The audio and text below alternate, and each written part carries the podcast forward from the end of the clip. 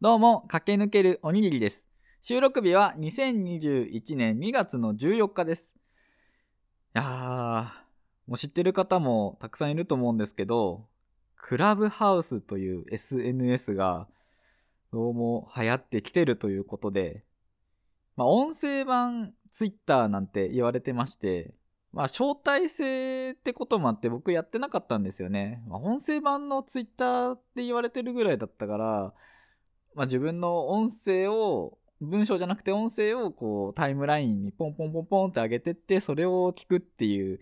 感じなのかなって結構狂ったサービスだなってタイムライン開いたらいろんな人の声がこう聞こえるわけじゃないですか「おはよう」とか「わあ道端におはぎが落ちていた」とかそういうのをこういろんな人の声でどんどんどんどん流れていくのかなって思ってあ楽しそうだなとは思ってたんですけどまあ自分がやるってなったらちょっとねえ、ツイッターがあるしいいやとは思ってたんですけど、イラスト仲間の坂本好美さんっていう方がいまして、その方がやってるっていうことで、まあ、せっかくなんでね、ちょっとやってみようかなって招待してもらったんですよ。したら、なんか思ってたのと違って、じゃ自分で部屋を作って、そこにツイッターでいうフォロワーが遊びに来てくれて、一緒に会話をしたり、まあ、自分のフォローしてる人の会話を聞きに行ったり、まあ、あわよくば会話ができるっていうサービスで、いや、そんななんか、ね、壇上に上げられて喋るっていう、めちゃくちゃ緊張しますよね。そういうことができないから、僕はツイッターを始めているわけなんですよ。こう、一人ラジオで毎週喋ってるんだから、お前喋るの好きなんだろって多分思われてもしょうがないんですけど、いや、本当に苦手なんですよね。喋るっていう行為が本当に苦手で、何話したらいいのかとか、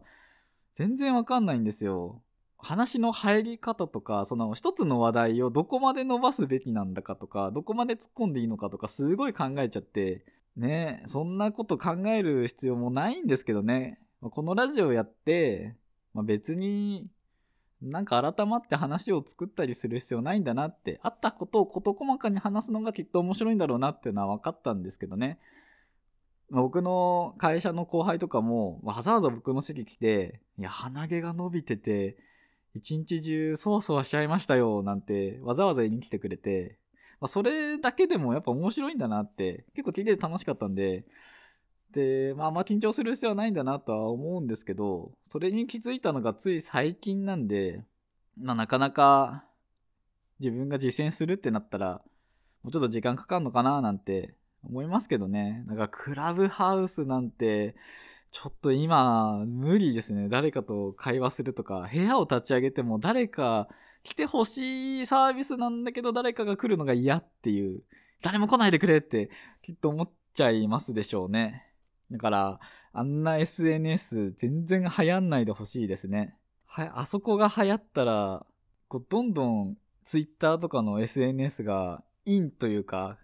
日陰者みたいな扱いされちゃいそうですよね。というわけで、今週もよろしくお願いします。駆け抜けるおにぎりのビューン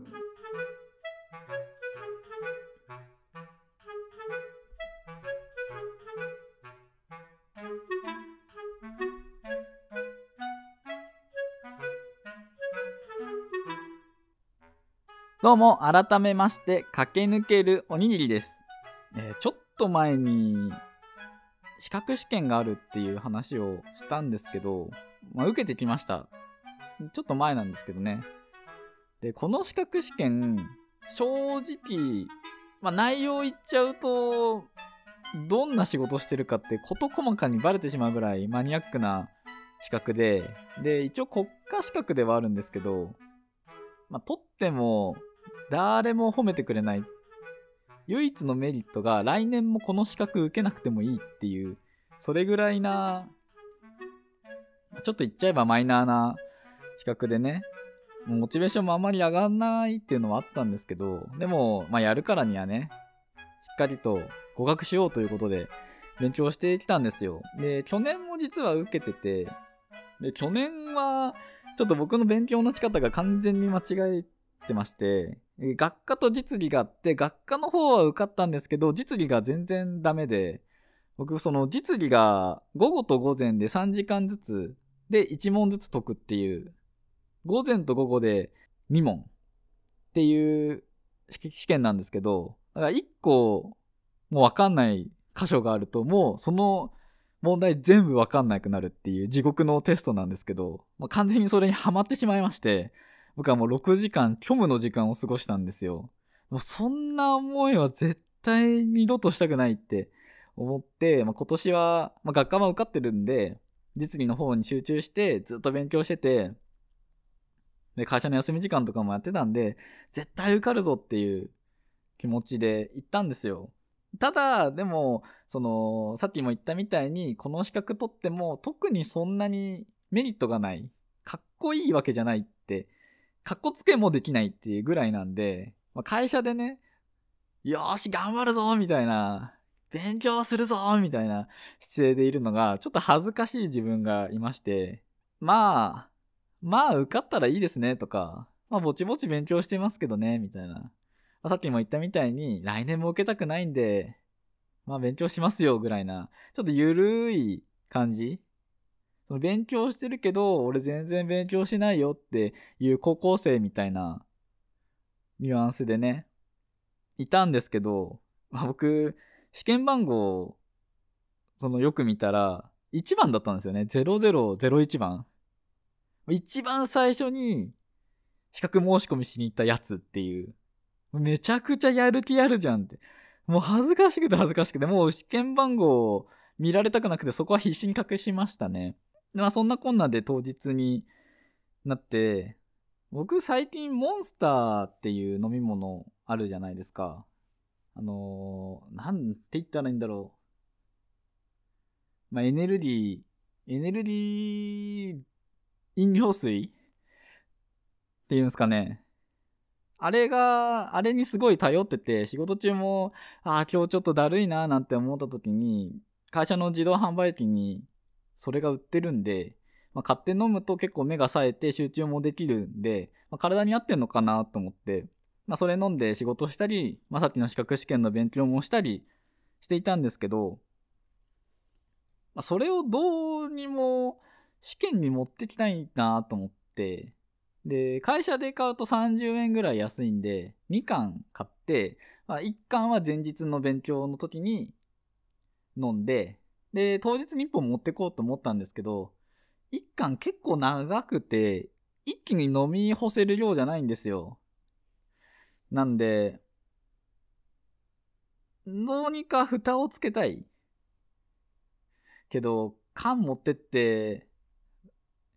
なんかサランラップとか巻いてカバンに入れても倒れた時に多分こぼれるし、どうしたもんかなって思ったんですけど、いや、モンスターね、どう閉じ込めておこうかって散々悩んだ結果、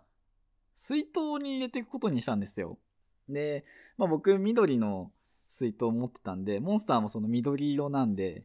まあ、ちょっと僕の発酵食ではあったんで、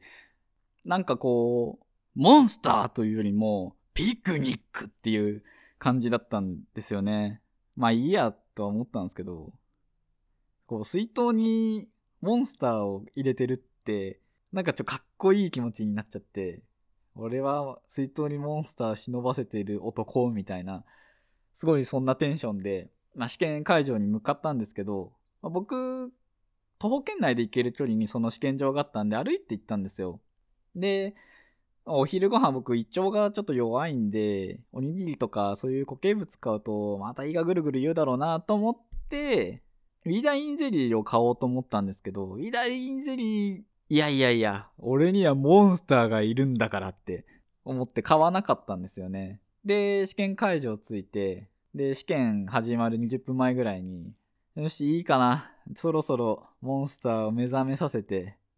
僕の体に宿そうかっていうことで、こう、蓋をピッて開けたら、ボンって音がして、まあ、炭酸だから、なんかボンってなったんでしょうけど、その時僕はもうすごい酔ってるんで、おいおいおいおい、暴れるんじゃないよ。まだ試験は始まってないんだから、試験が始まったら思う存分暴れていいんだからなって言って、まあ、僕はそのモンスターを2、3口飲ませていただいて、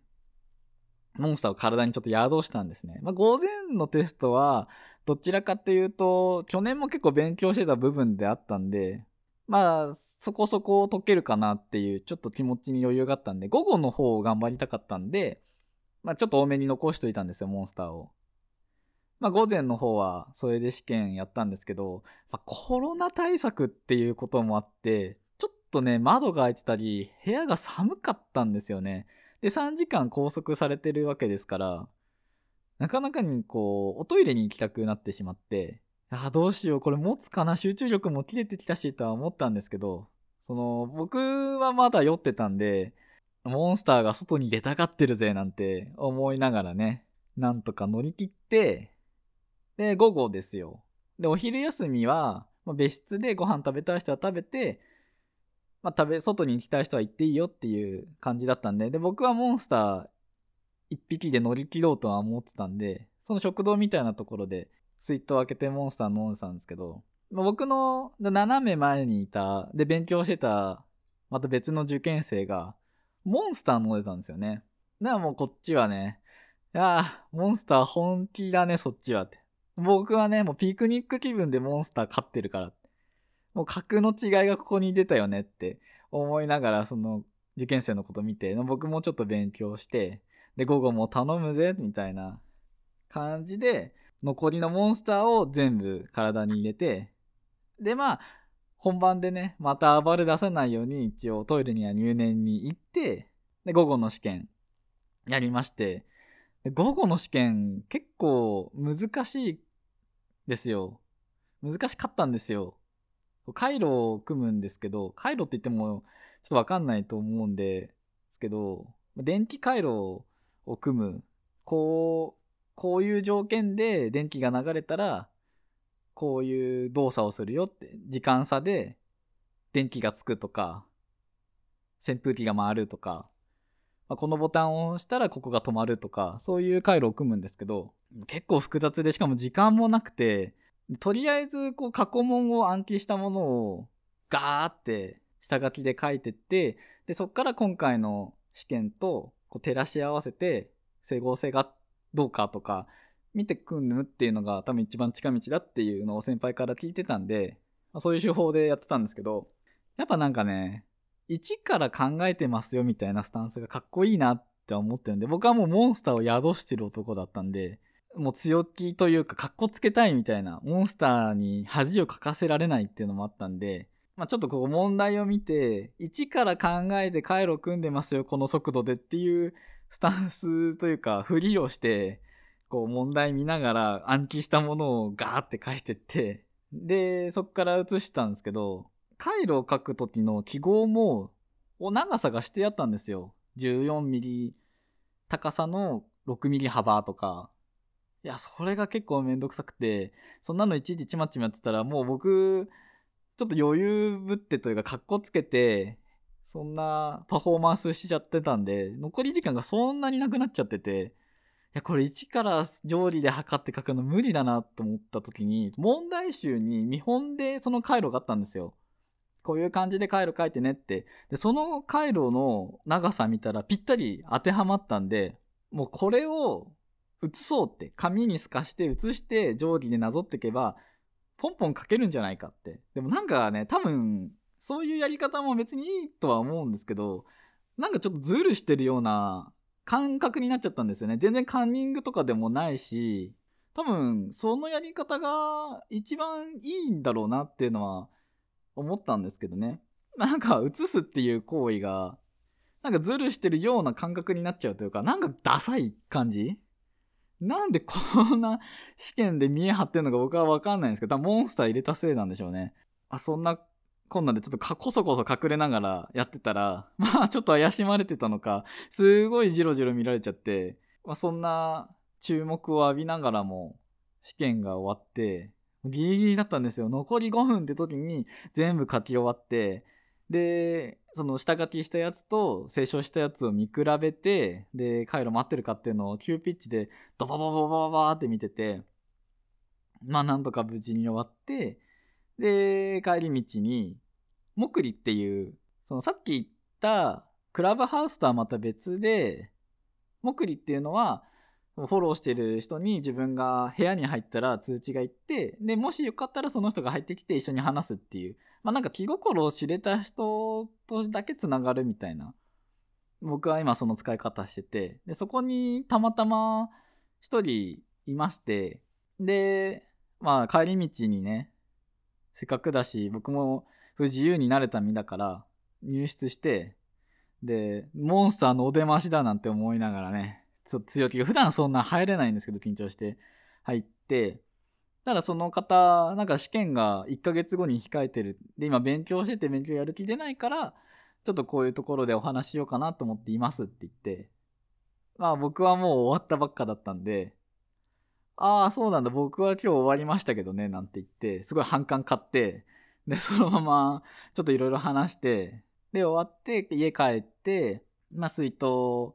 洗って、まあ、その日はぐっすり眠れたんですけど、次の日にその水筒を会社にいつも持ってってるんで、お茶入れてたんですよ。じゃあなんか匂うなと思ったら、モンスターの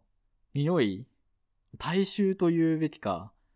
残ってて、いや、ちょっときついんですよね。その、なんかかき氷のシロップみたいな匂いするんですけど、モンスターの緑のやつって。それに僕麦茶、あったかい麦茶入れてたんですけど、それ、それが相まって、なんか生温かい、ちょっと甘い、臭い、渋い匂い。もうモンスターの大衆だと思いながら、会社に持ってって、で、そのモンスター、モンスター臭がする麦茶飲むたんびに、もう試験、試験のことを思い出して、なんかそれが2週間ぐらい取れなかったんですよね。まあ、モンスターを飼うなら、水筒はやめとけっていう話なんですけど、あと、資格試験中にカッコつけるの本当に良くないですね。僕、32にもうすぐなるんですけど、こんな30代になるとは思ってなかったですね。いつまでカッコつけてるというか、周りのどうせ見てないだろうって分かってるはずなのに、ちょっとカッコつけちゃうというか見え張っちゃういつまで続くんだろうって。まあ何にせよ、いろんな反省はありましたけど、僕はもう金輪際水筒にモンスターを入れないっていうのは学んだんで、皆様もぜひ、水筒にモンスターを入れないでください。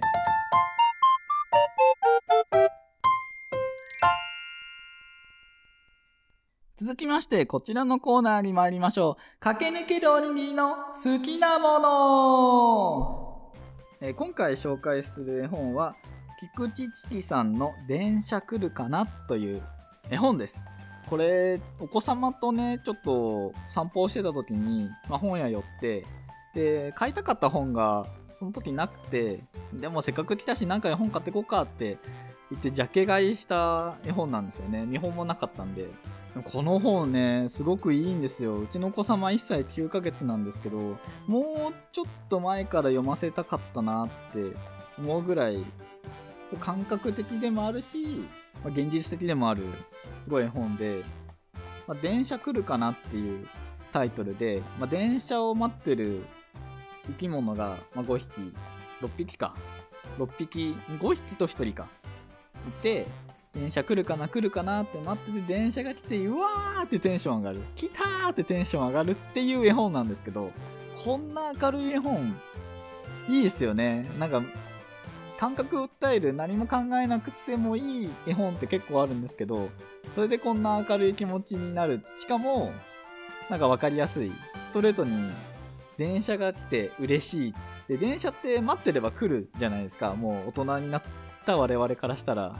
時刻通りに来ないと逆にクレームみたいなところも気持ちとしてはあるじゃないですか。でも、この子たちは電車来るかな今日も来てくれるかなと思って、来たって喜ぶっていう、この感覚ってやっぱ大事ですよね。電車来るのが当たり前ではないんですよね。電車来るって、まあ、すごい技術だったり、その人の仕事の頑張りだったりあるんで、そういうことに喜びをまず出していかなきゃいけないなっていうのが改めて思いましたね。で、そういう電車が来て嬉しいっていう、感謝の前に嬉しいっていう気持ちを蓄えさせてくれるいい絵本。で、読み手側としても明るくなるんで、嫌でもテンション上がるんで、こっちも電車来るのが嬉しくなっちゃう。で、聞いてる方も嬉しくなっちゃって、お子様も来たーって一緒に言ってくれるんで、で、何回も読ま、読んで読んでって言ってくれるんで、やこれちょっとおすすめですね。ジャケ買いしたんですけど、もうすごいいい買い物したなって思いました。ね、そんな絵本のことに関してお便りいただいたんですよ。